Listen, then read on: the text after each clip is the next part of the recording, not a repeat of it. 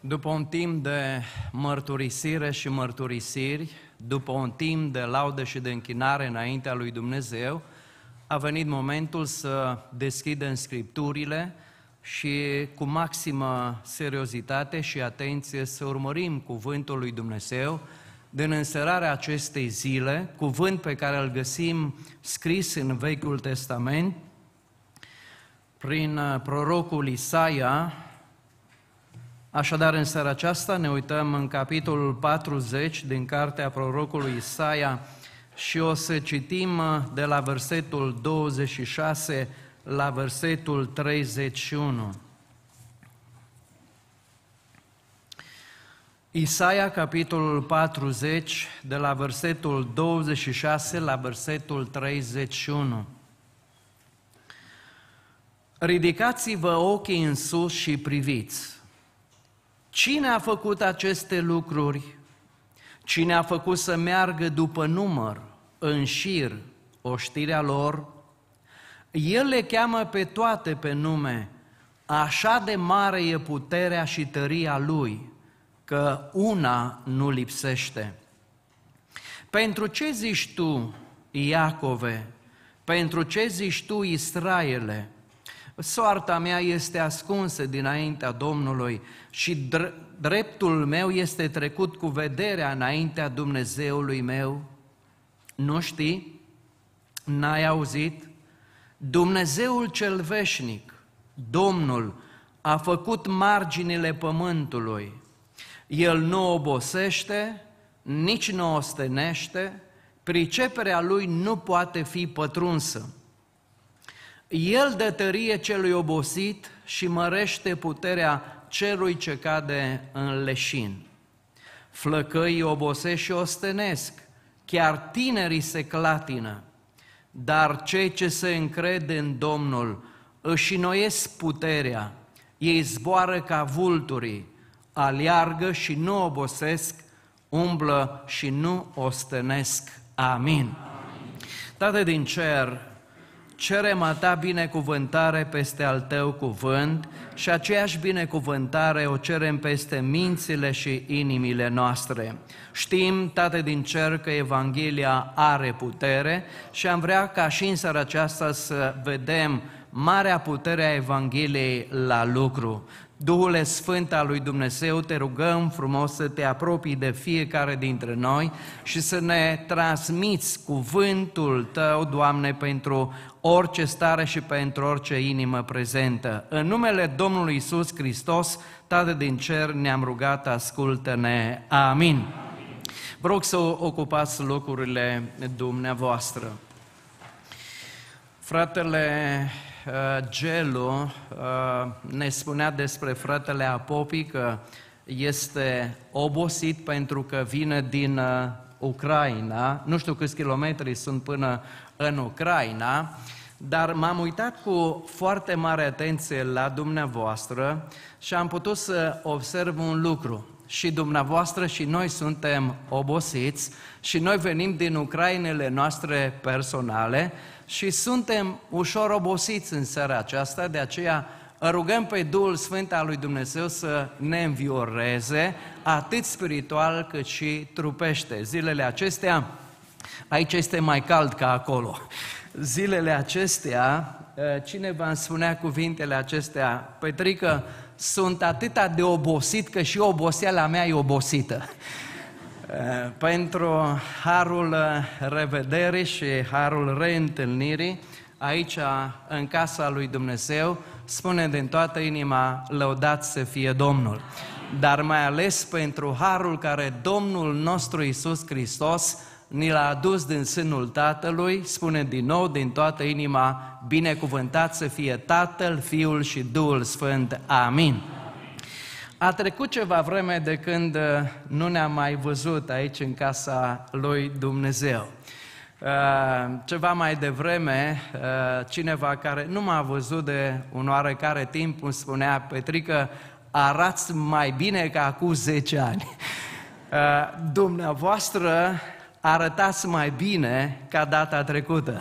Și pentru asta lăudați să fie Domnul.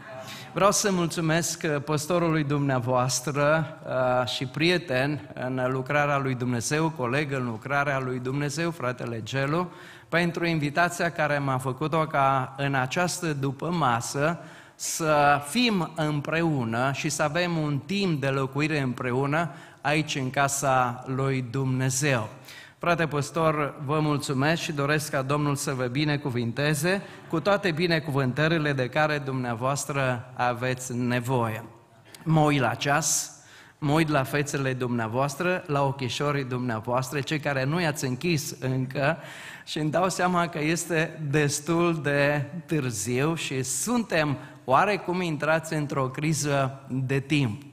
Este o lege nescrisă a părtășiilor în bisericile neoprotestante care spune așa, dacă o oră este timpul de laude și de închinare în casa lui Dumnezeu, o oră va fi și predica. Dacă o oră și 25 de minute a fost timpul de laudă și de închinare în casa lui Dumnezeu, spuneți dumneavoastră ce trebuie să spun. O oră și 25 de minute va fi timpul de predicare. Uh, slăvit să fie Domnul. Un amin anemic, dar a fost un amin. Stați, vă rog, liniștiți, uh, nu o să predic uh, o secundă în plus, dar nici o secundă în minus.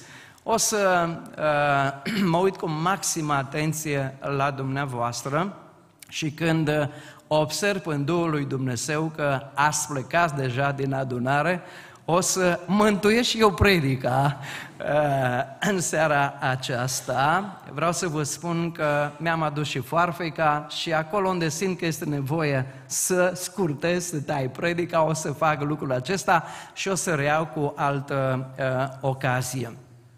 În seara aceasta vreau să vă spun că mesajul pe care vreau să-l rostesc în adunarea de la Reșița L-am ținut în multe alte biserici din țară și din diaspora românească, uh, europeană și nu numai. Și în seara aceasta aș vrea să-l împărtășesc și cu dumneavoastră, așa cum am spus și subliniez, dacă consider că este nevoie să fragmentez, voi fragmenta și vom relua în voia permisivă a lui Dumnezeu cu altă ocazie. Uh, mesajul din seara aceasta va fi concentrat pe versetul 26. Uh, dacă poți uh, să afișezi versetul 26 din nou, te rog să faci lucrul acesta și să-l lași puțin afișat acolo, pentru că va fi suportul meditației și predicii din înserarea acestei zile. Mai exact, Uh, fraza de început a versetului 26 din Isaia 40, cuvânt care spune așa, Ridicați-vă ochii în sus și priviți. Ridicați-vă ochii în sus și priviți. Din punct de vedere gramatical, vreau să spun uh, școlerilor, că nu am excelat nici la limba română, nici la gramatica limbii române, dar ceea ce m-a chinuit mai tare a fost matematica. Eu am chinuit matematica și matematica m-a chinuit pe mine. La cei 55 de ani în care am ajuns prin mila și îndurarea lui Dumnezeu, spun că dacă un copil știe tabla mulțirii, a împărțirii, a scăderii, dar mai ales a adunării, e suficientă matematică, pentru că în viață nu te întreabă nimeni de integrale, de paranteze drepte sau strâmbe, nici de teorema lui Pitagora, e suficient. Cine vrea să facă mai mult și să exceleze în matematică, poate, evident, să continue. Am spus lucrul acesta într-o adunare și în antreul bisericii, un copil care era pe clasa a 5 a 6 îl trăgea cu spor pe tatăl de haine și spunea, băi tată, o zis ce a spus fratele Petrică, să mă slăbești cu matematica. Este o poruncă. Imperativul implică un ordin, o poruncă. Și porunca pentru cei de atunci și pentru noi cei de astăzi este fraza aceasta.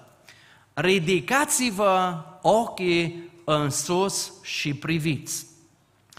Predica uh, sau dinamica predicii este uh, în două segmente uh, concepută sub călăuzirea Duhului Sfânt al lui Dumnezeu. Fac și precizarea aceasta.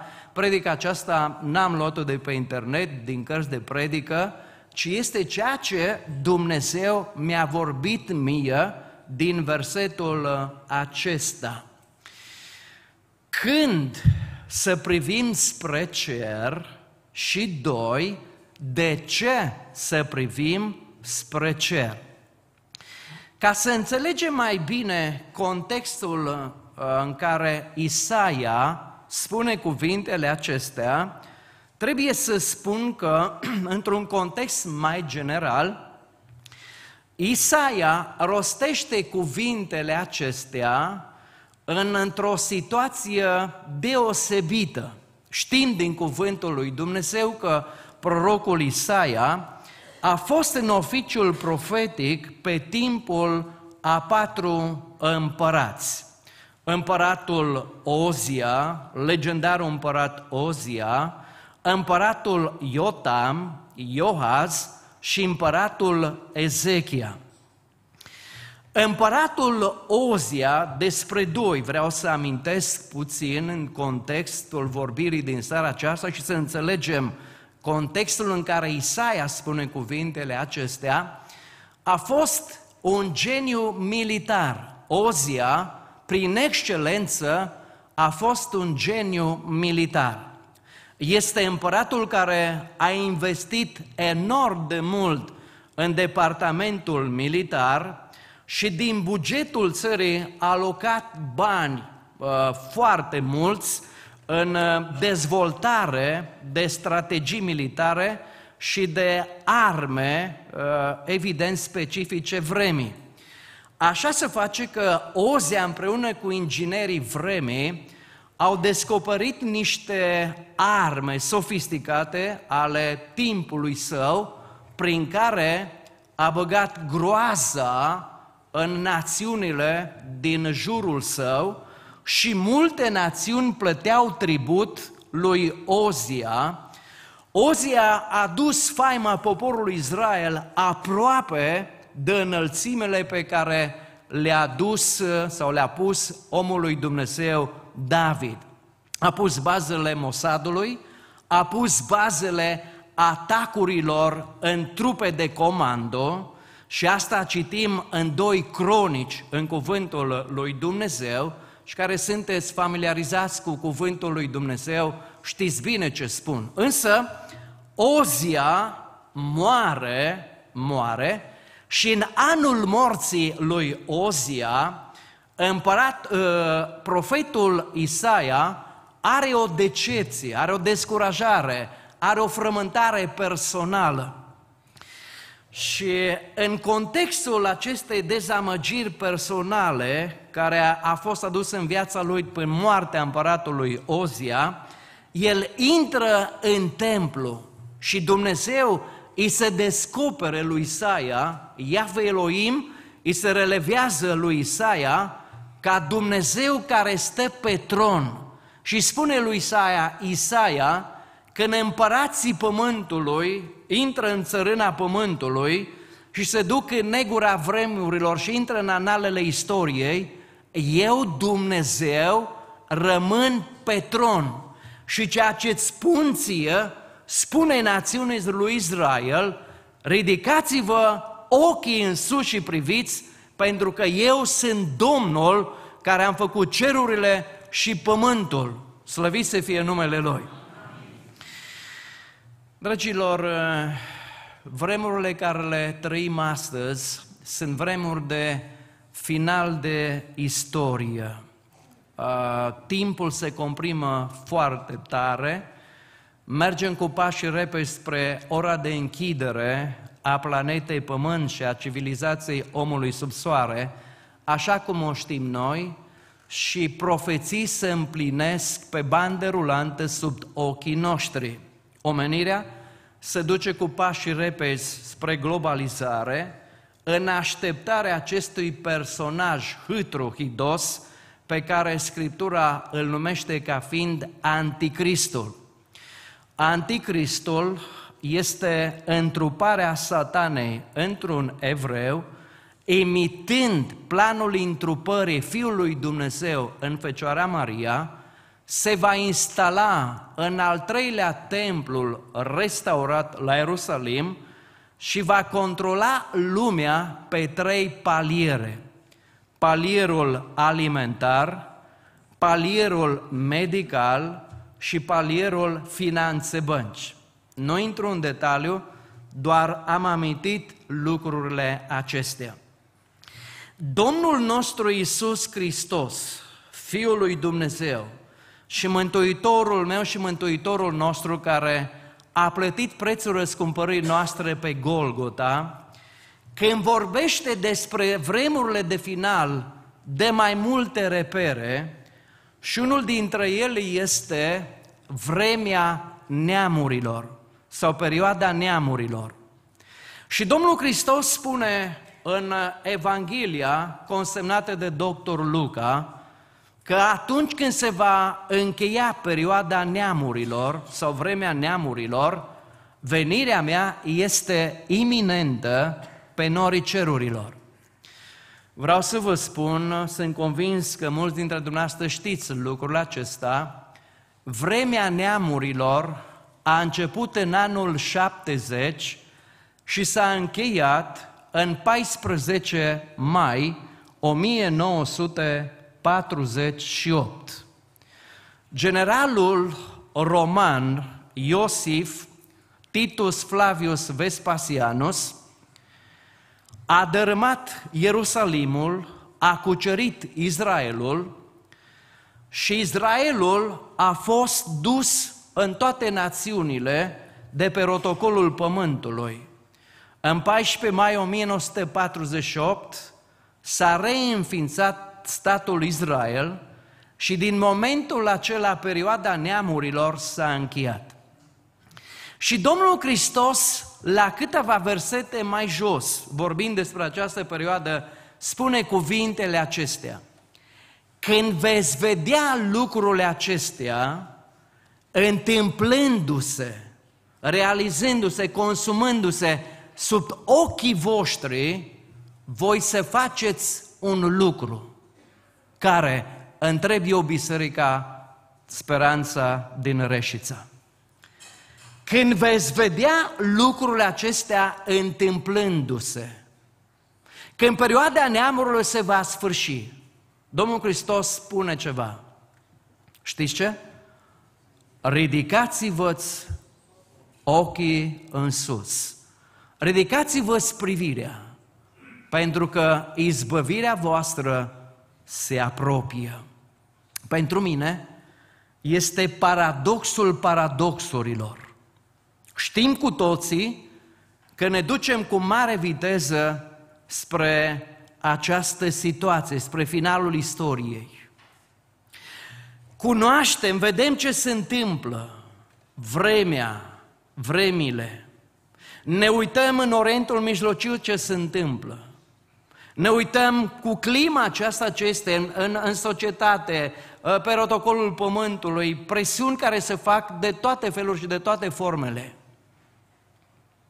Este paradoxul paradoxurilor. În contextul acesta, în care dumneavoastră și eu și biserica ar trebui să ridice ochii în sus, privirea în sus spre Dumnezeu. O forță malefică, o forță extrem de puternică și periculoasă și a așezat palmele în ceafa noastră și ne forțează să privim în jos. Și așa se face că sistemul de priorități, sistemul de valori, agenda, proiectele, visele, toate sunt îndreptate aici, pe pământul acesta, în lumea aceasta. Și realitatea de fapt ar trebui să fie alta. Când veți vedea lucrurile acestea întâmplându-se, ridicați-vă ochii în sus. Este un act de înțelepciune majoră ca în aceste timpuri, în aceste vremuri, să ai puterea prin Duhul Sfânt al lui Dumnezeu să ridici privirea în sus, să ridici ochii în sus. Când să privim spre cer? În primul rând, aș vrea să vă spun, dragilor, că este un act de înțelepciune majoră și de inspirație și de călăuzire absolută a Duhului Sfânt al lui Dumnezeu, că atunci când avem probleme, să ridicăm privirea în sus. Mai înainte de a ne interesa de un medic faimos, mai înainte de a ne interesa de o clinică faimoasă din țară sau din afara țării noastre, mai înainte de a ne interesa de un nume sau un număr de telefon, în spatele căruia credem noi că stă o ființă umană, o față de lut, care ne-ar putea ajuta, salva, scoate din starea aceea, ascultați-mă, mai înainte de toate acestea, este un act de înțelepciune majoră să ridicăm privirea în sus, pentru că izbăvirea, mântuirea, eliberarea, scăparea de la Domnul vine. Slăvit să fie numele Lui. Lăudat să fie Domnul. Și ce dacă n-ați spus toți amin? Oricum așa e cum am zis eu. Lăudat să fie Domnul. Ar vrea să dau uh, un exemplu dintr-un palier al vieții noastre sub soare. Viața omului sub soare, spune împărat, uh, omului Dumnezeu Iov, dreptul Iov, este scurtă și plină de necazuri. Am pomenit patru împărați din uh, vremea lui Isaia. Ozia, Iotam, Iohaz și Ezechia. Despre Ezechia vreau să spun ceva. Ezechia a fost un împărat care l-a iubit pe Dumnezeu. Era în vârful piramidei sociale, era rege, era împărat în Israel. A ajuns pe tron la vârsta de 25 de ani. Tânărul acesta și-a dedicat ființa și inima și existența lui pentru Dumnezeu. A făcut o reformă colosală în poporul lui Dumnezeu. Până acolo încât a avut curajul și îndrăzneala să facă bucăți șarpele de aramă pe care Moise l-a înălțat în pustiu și care a devenit un obiect idolatru în fața căruia Israelul se închina. Nimeni n-a avut curajul să distrugă acest obiect idolatru până acest tânăr împărat Ezechia. Știți voi, coriștii, cum este numit șarpele acesta? Dacă știți, câți ani ai? Nu ești nici prea tânăr, dar nici prea bătrân. Nehuștan. Mulțumesc. A făcut o reformă extraordinară, a întors poporul cu fața spre Dumnezeu. În contextul acesta, Ezechia se îmbolnevește de o boală de moarte. Conform înregistrărilor lui Isaia, se pare că a avut parte de un cancer pe aparat digestiv, probabil în zona stomacului. Ezechia era în vârful piramidei sociale. Avea acces la cele mai faimoase clinici ale vremii. Avea acces la cei mai faimoși doctori ai vremii. Dar ascultați ce face Ezechia și spicuiesc ceva din lamentațiile lui. Și după aceea o să fac niște precizări. Nu voi mai vedea pe Domnul, pe Domnul în pământul celor vii. Nu voi mai vedea pe niciun om pe pământul acesta. Locuința mea este luată și mutată de la mine. ca o colibă de păstori. Îmi simt firul vieții tăiat ca de un țăsător care m-ar rupe din țăsătura lui. Până de seară îmi vei pune capăt. Am strigat până dimineața.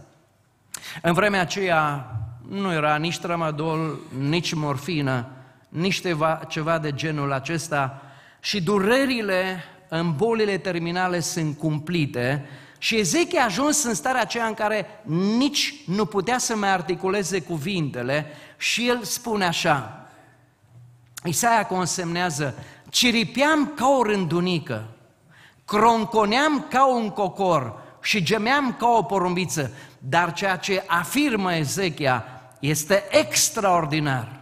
Auziți ce spune el? Ochii mei priveau topiți spre cer. Îmi place expresia aceasta extraordinar de mult. Doamne, ochii mei priveau topiți spre cer. Doamne, sunt în necaz, ajută-mă. Ce să mai spun? El mi-a răspuns și m-a ascultat. Doamne, prin îndurarea Ta se bucură omul de viață. Prin ea mai am și eu suflare, căci Tu mă faci sănătos și îmi dai iarăși viața. Lăudați să fie Domnul! Nu știu ce probleme ai, dar ascultați-mă, ridicați-vă privirea și ne ridicăm privirea, pentru că izbăvirea, vindecarea, mântuirea, de acolo vine.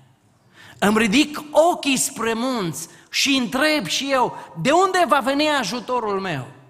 Ajutorul meu vine de la Domnul, care a făcut cerurile și pământul. Lăudat să fie numele Lui. Precizările care le-am anunțat, asta nu înseamnă că neglijăm doctorii și medicina umană și a zilelor noastre. Dar mai înainte de a face asta, să ridicăm ochii în sus, pentru că izbăvirea de acolo vine. Doi. Este un act de înțelepciune majoră când știi și când te simți că ești prigonit, să ridici ochii în sus și să-ți încredințezi soarta Domnului și să spui, Doamne, aici sunt, vino te rog în ajutorul meu. Dăm slavă lui Dumnezeu că trăim uh, într-o țară în care este garantat libertatea de conștiință și uh, uh, libertatea religioasă. Vreau să vă spun ceva, este, este ceva personal. Bisericii lui Hristos nu-i priește în demonocrație sau în libertate îi priește foarte bine în sisteme totalitare și în persecuție. Vă rog să faceți o comparație ceea ce este azi și ceea ce a fost atunci și ceea ce este în Iran, în China, în Corea de Nord. Unde cu prețul vieții, cu prețul vieții, mii și mii și zeci de mii se întorc la Dumnezeu se întorc la Dumnezeu. Ați observat acele imagini în care creștinii sunt introduși în cauciucuri de mașină, se dau foc cauciucurilor și ei ard ca torțe, ca în grădinele lui Nero. Și o fac cu bucurie, plătindu-și credința lor în Dumnezeu cu prețul vieții. Dar s-ar putea ca să ai pe cineva care te persecută, te prigonește și îți face viața un calvar. Poate chiar în casa ta. Poate că este acela sau aceea cu care întinzi mâna în farfurie. Poate că este colegul de școală, colegul de facultate, poate că șeful la servici, nu știu cine, un, un, un, un uh, socru, un ginere, un copil răzvrătit care de dimineața până seara nu știe altceva decât să strige, tu ce ai făcut în viața ta? N-ai făcut nimic, ai trăit degeaba. Mentalitatea lumii este aceea de a te înarmat ca Rambo și de a-ți face dreptate. Pune mitraliera în mână și chilărește-i pe toți. Eu spun altceva în seara aceasta, nu te răzbuna. Răzbunarea este a Domnului, tu fă altceva. Ridică privirea în sus și spune-i situația în care ai ajuns. Și vei rămânea uimit și plăcut impresionat de modul și de felul cum va interveni Dumnezeu în problema ta, în problema dumneavoastră, în problema noastră. Slăvit să fie Domnul! Aș vrea să dau un exemplu cu care vreau să închei, pare din predică în seara aceasta, din timpul uh, ostășiei mele. Și pentru o curiozitate pur personală, știți că cei mai curioși dintre toate națiunile sunt latini, iar dintre latini cei mai curios suntem noi, românii. Ce ai mâncat aseară? Da, dragă, cât ai dat pe poșete? Dar de unde ți-ai luat rochia asta? Dar cât câștigi în Spania? Dar cu cât ți-ai luat mașina? Unde duci? Unde vii? De ce ai stat atâta? De ce ai plecat? De ce nu ai venit? Întrebări de genul ăsta numai la români, în spațiul ăsta carpato-dunărean le găsești. Și pentru că predicatorul din seara asta este român și este și el curios, vreau să vă rog frumos să ridicați mâna toți care ați făcut armata. Toți care ați făcut armata. Gelu, n-ai făcut armata? Wow! Mulțumesc, mulțumesc, lăsați mâna, sus, mă lăsați mâna jos. Am făcut armata un an și șase luni. Am avut doi capitani. Unul paralel cu armata. Avea nici inclin, nici nimeni, nici cu armata. Când era timp de instrucție, eh, personal am făcut armata la artilerie, la bateria de aruncătoare de 120 de milimetri și am ajuns acolo pentru că aveam bacul și aveam permis de conducere. De fapt, trebuia să fiu ori tanchist, ori la infanterie. Când era timp de instrucție, omul acesta spune așa, soldați după mine în colonarea. Eram șase la baterie de aruncătoare, ne încolonam după el. Știți unde ne ducea? În dormitor.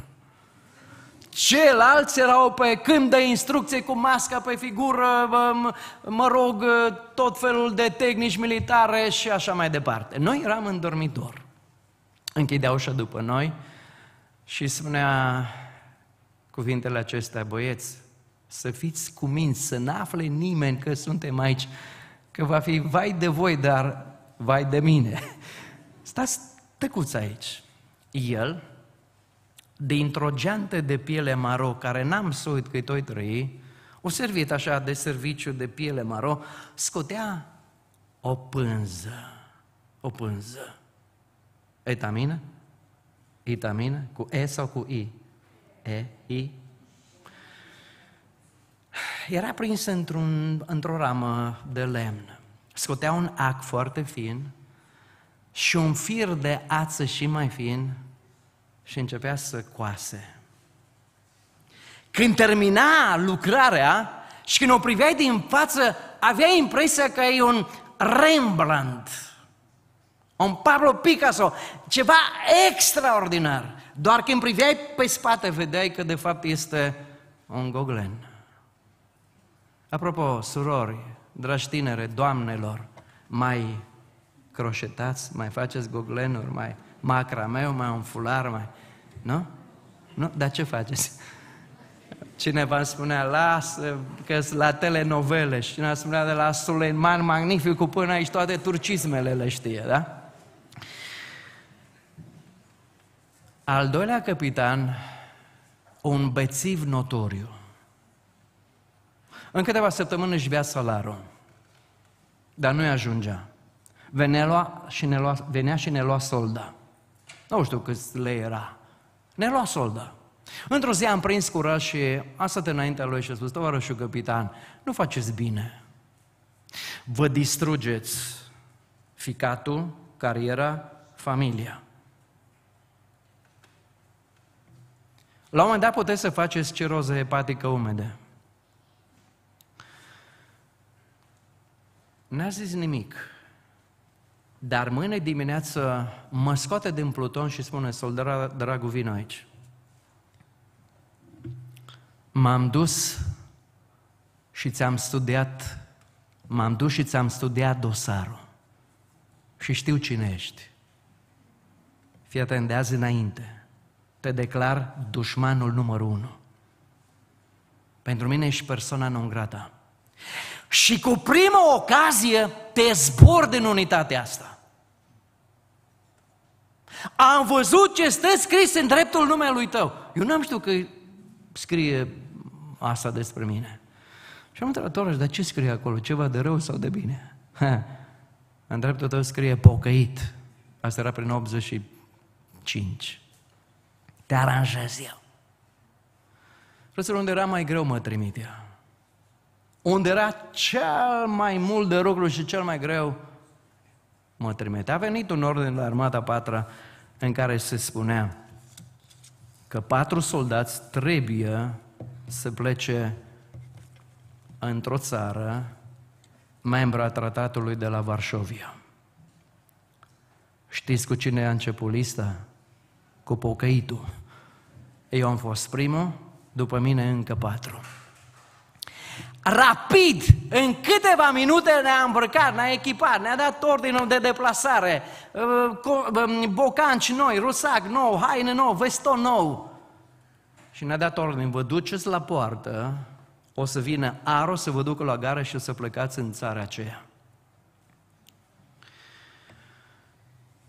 Vreau să vă spun ceva ca și o paranteză, deși am mai spus de atâtea ori. Am un har care poate puțin îl mai aveți astăzi, aici în adunare, în seara aceasta. Și harul meu este acela de am trăit părinții. Tata are 85, mama are 79 și când o să moară, o parte din mine o să moară și în 55 de ani nu m-am certat odată cu mama sau cu tata, doar cu dumneavoastră mă adresez cu tată și mama. Mama a plâns foarte mult. Am fost și sunt foarte bolnăvicios. La trei anișori, uh, la lui Sturcan în Timișoara, medicii au spus, va muri bronșită asmatică dependent de uh, tot felul de medicații și inhalatoare. N-a murit. Slăvit să fie Domnul. Și a plâns, m-a plâns enorm de mult.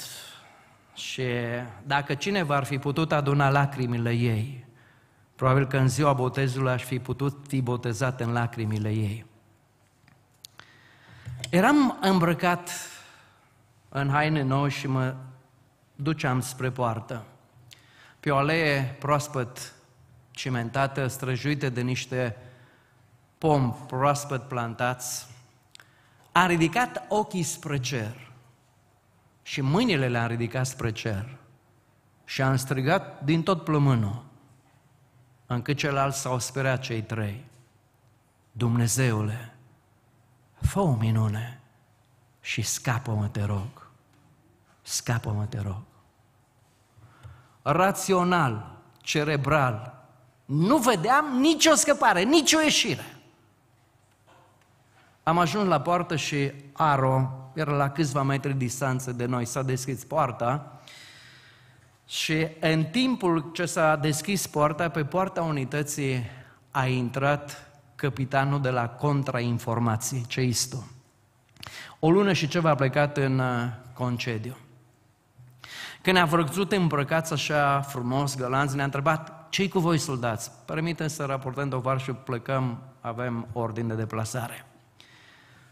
S-a uitat la toți patru și în cele din urmă s-a oprit cu privirea la mine, a venit spre mine, m-a luat pe după umăr, așa părintește, și în urechea stângă m-a întrebat, soldat, cum te cheamă și de unde ești? Eu sunt tovarășul, mă numesc, și locuiesc și vin din frumoasa vale a Timișului.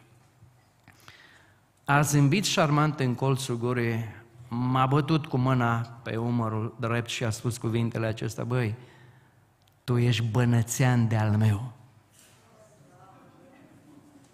Eu mi bănățean, tu ești bănățean, nu pleci tu acolo. O să bag pe altul în locul tău. Dăm ordinul de deplasare. L-a băgat lele în buzunar și mie mi-a spus, tu te duci în unitate. Când am ajuns în unitate și când m-a văzut tovarășul să facă infart. Te bagă în batalion, te trimite în pușcăria militară, bă, îți... N-ai nicio șansă. Soldat, cum vor? N-ai nicio șansă. În vremea aceea era un general în armata română care avea numele nostru de familie drag. A, ești neam cu ăla. Nu, nu, mai sus, mai sus, tovarășul. A, ai relații la partid? Nu, mai sus, mai sus. Zic, relația mea, scăparea mea este Domnul. Este Domnul. Nu știu cine te persecută, nu știu cine ți este capitanul. Și este pe urmele tale. Nu știu cine e, tu știi. Nu te înarma ca Rambo, stai liniștit. Încredințează soarta mâna Domnului și vei vedea minunea lui Dumnezeu. Doamne ajută, Doamne dă izbândă, amin. Celelalte lucruri data viitoare. Fiți binecuvântați de Domnul care a făcut cerurile și pământul. Acum chiar că arătați bine. Lăudați să fie Domnul.